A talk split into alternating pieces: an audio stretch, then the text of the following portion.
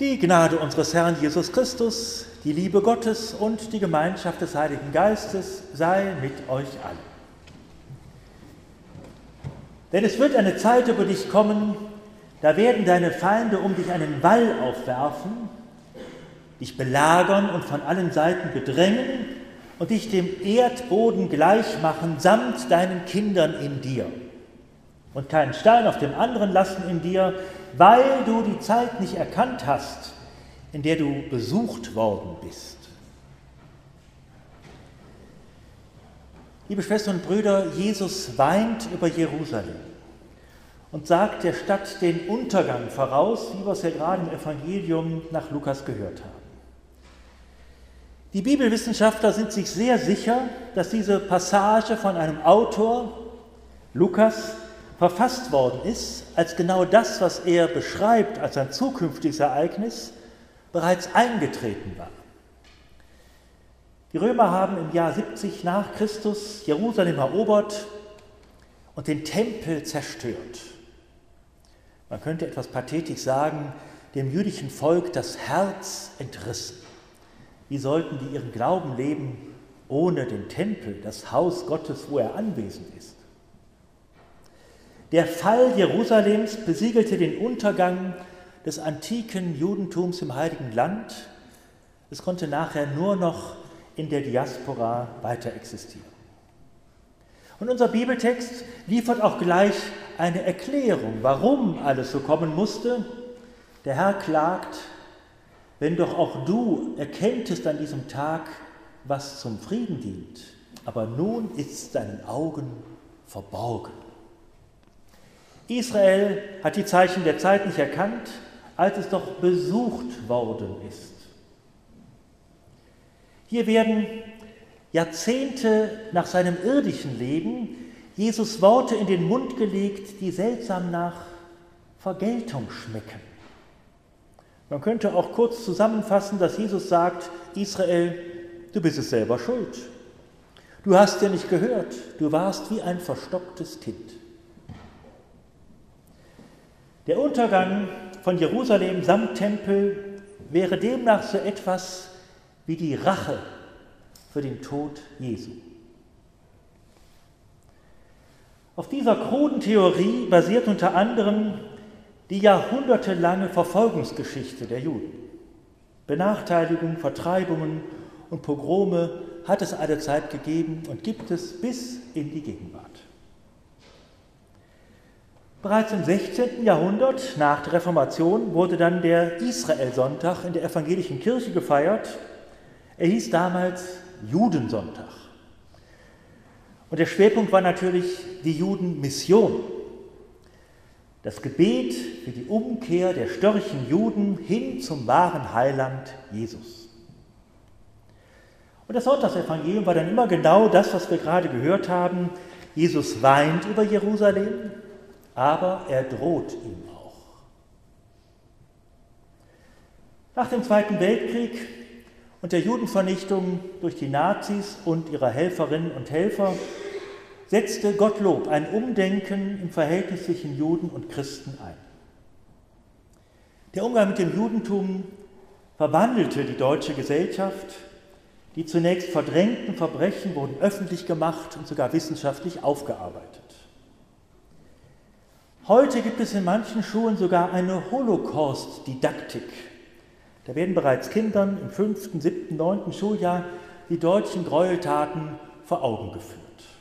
Die Idee dahinter ist wahrscheinlich, der Antisemitismus soll sich fortentwickeln zu einem Philosemitismus. Aus dem Judenhass soll eine Judenliebe werden. Aber dieses Verhalten steht in der Gefahr, letztlich kontraproduktiv zu sein. Ich hatte das Glück, während meines Studiums in Tübingen bei einem Rabbiner studieren zu können. Und der sagte: Ihr müsst aufpassen, dass ihr uns Juden nicht immer zu etwas so Außergewöhnlichem macht, dass wir nie normal sein können. Juden sind in Deutschland einfach ein schwieriges Thema. Immer heißt es: Israel, Vorsicht, du kannst dir eigentlich nur das Maul verbrennen. Konkret soll das heißen, wenn man die Politik des modernen Staates Israel nicht ganz normal diskutieren darf, dann dienen wir Israel damit letztlich nicht. Wenn man aber die Politik des modernen Staates Israel mit antijüdischen Klischees interpretiert, ist das kein Deut besser. Die waren schon immer so. Und bitte bedenken wir, Judentum, das ist natürlich einerseits eine Religionszugehörigkeit, aber gleichzeitig eine Volkszugehörigkeit. Die Dinge sind verworren. Es gibt Juden, die gar nicht an Gott glauben. Und es gibt natürlich Juden, die nicht in Israel leben, sondern zum Beispiel in Deutschland, mitten unter uns. Und viele von denen sind dann deutsche Staatsbürger, die wir nicht für die Politik Israels verantwortlich machen können. Oder wie geht Ihnen das? Wenn Sie ins Ausland kommen, dann heißt es du und deine Merkel. Israel ist kein leichtes Thema. Es verlangt Differenzierung und darum müssen wir uns bemühen. Im Zuge der veränderten Betrachtung des Judentums wurde der Israel-Sonntag nach dem Zweiten Weltkrieg innerhalb der Kirche zu einer Art Gedenktag deutscher und christlicher Verantwortung und Schuld. Zur Gelegenheit, vor Antisemitismus zu warnen. Das ist richtig und auch löblich. Es blendet aber einen entscheidenden Aspekt aus. Es sollte uns immer klar sein, Juden und Christen sind Verwandte.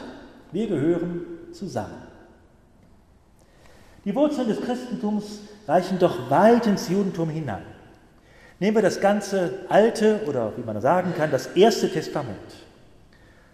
Ohne diesen Teil der Bibel, aus dem wir eben die Lesung gehört haben, hätten wir keine Psalmen, keine Propheten, keine Schöpfungsgeschichte und keinen Hiob und nicht die großen Verheißungen. Wir sagen Halleluja und Amen in der Kirche. Naja, so sicher wie das Amen in der Kirche, das sind hebräische Wörter. Wir singen, wenn wir hier das Abendmahl feiern, heilig, heilig, heilig. Ein Wort aus dem Propheten Jesaja. Aber das singen unsere älteren Geschwister im Glauben, die Juden, wenn sie am Sabbat Gottesdienst feiern und in der Synagoge den Toraschrein öffnen und die Torarollen herausnehmen. Das ist der Augenblick, wo Gott spricht, ganz nah zu den Menschen kommt. Juden und Christen verbindet der Glaube an den Messias, den Retter, den Erlöser, den Heiland. Das hebräische Wort Messias heißt ja auf Griechisch Christus, das ist das Gleiche. Da gibt es natürlich einen entscheidenden Unterschied.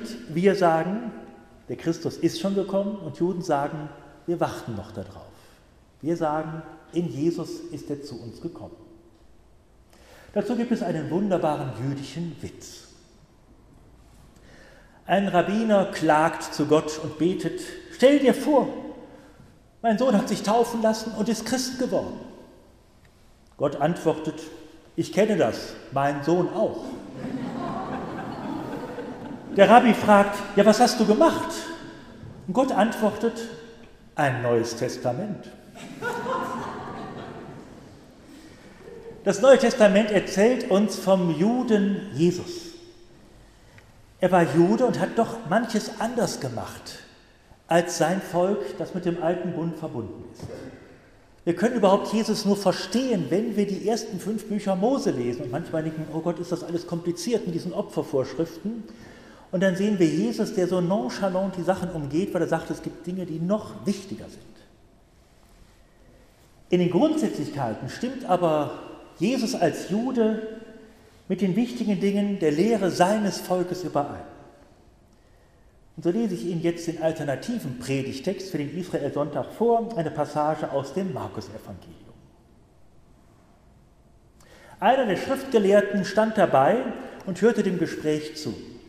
Er merkte, wie gut Jesus geantwortet hatte und fragte ihn, welches von allen Geboten ist das Wichtigste?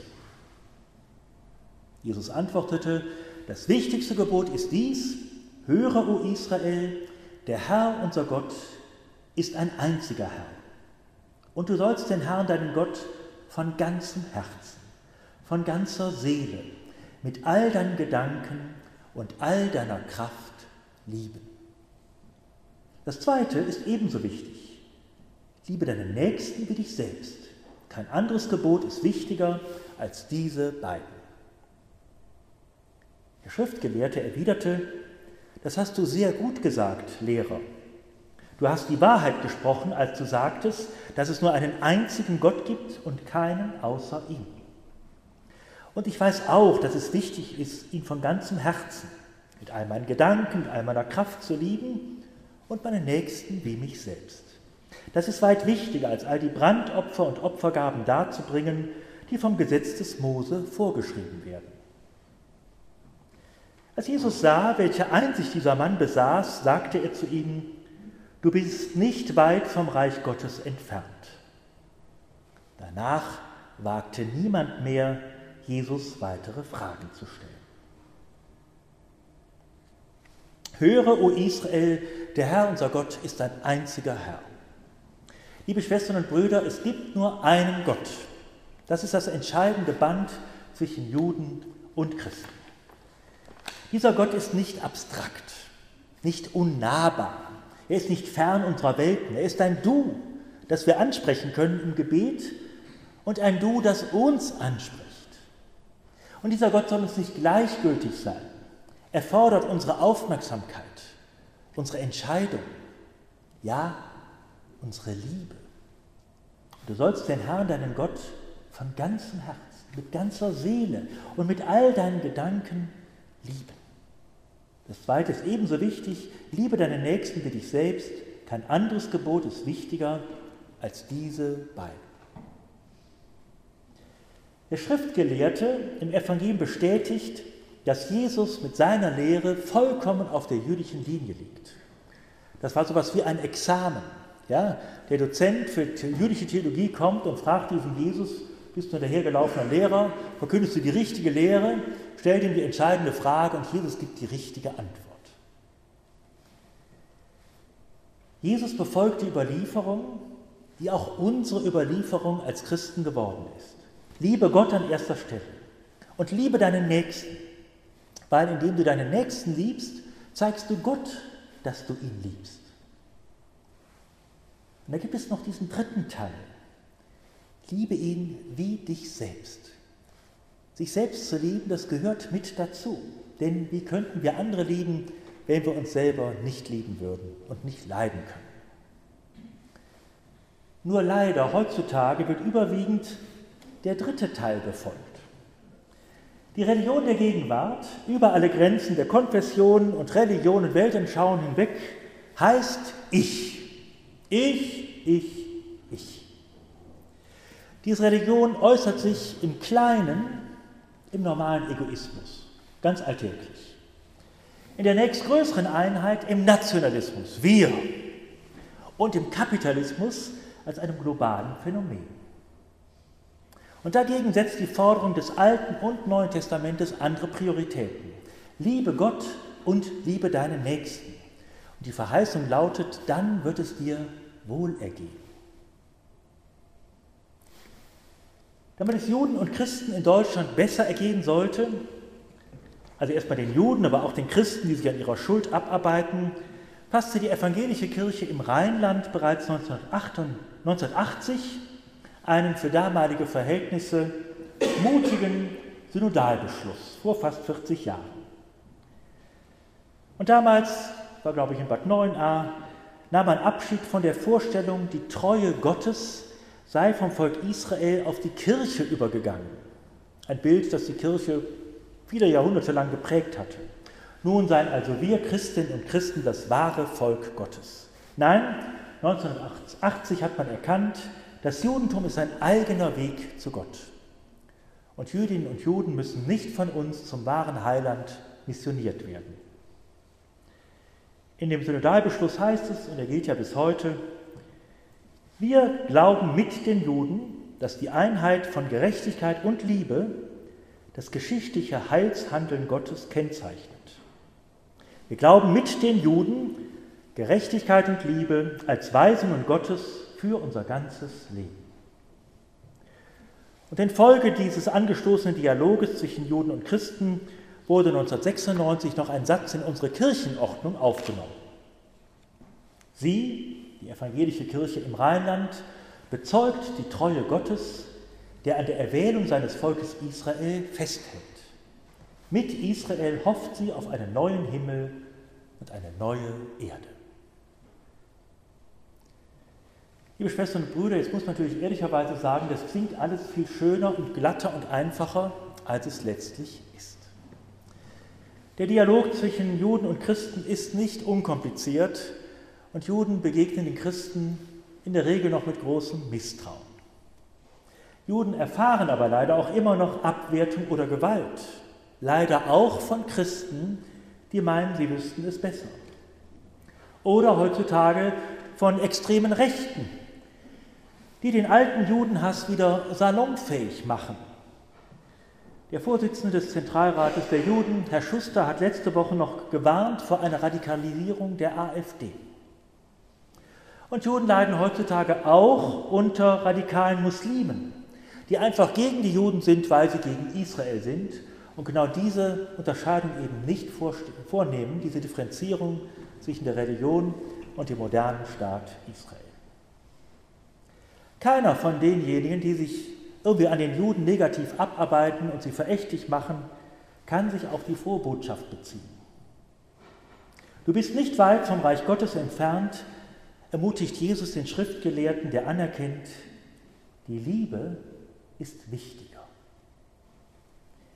Die Liebe ist wichtiger als alle Glaubenssätze. Wenn die Liebe, oder sagen wir etwas zurückhaltender, wenn Respekt, Toleranz, Verständnis und der Wunsch, miteinander in Frieden zu leben, unser Dasein prägen, da sind wir nicht weit vom Reich Gottes entfernt. Letztlich ist es unsere Aufgabe als Christinnen und Christen, den Glauben an den einen Gott und an seine Gebote und sie umzusetzen, in diese Welt hinauszutragen. Den Glauben, der seinen Ursprung im Judentum hat. Wir sind für die Juden die Heiden, wie wir das zu Nichtchristen sagen, es sind die Heiden. Das sind immer die, die die richtige Wahrheit noch nicht erkannt haben. Ja? Aber unsere Aufgabe ist es eben, das Wichtigste vom Judentum allen Völkern auf der ganzen Welt mitzuteilen. Unser Eingangslied, das wir eben gesungen haben, hat das ganz schlicht ausgedrückt. Zu jeder Zeit, in jedem Land kann plötzlich was geschehen. Die Menschen hören, was Gott will und können sich verstehen. Hört, hört, hört, hört und können sich verstehen. Liebe Schwestern und Brüder, hört, hört, hört und lasst es andere hören. Und der Friede Gottes, der größer ist als unsere Vernunft, bewahre unsere Herzen und Sinne in Christus Jesus, unserem Herrn.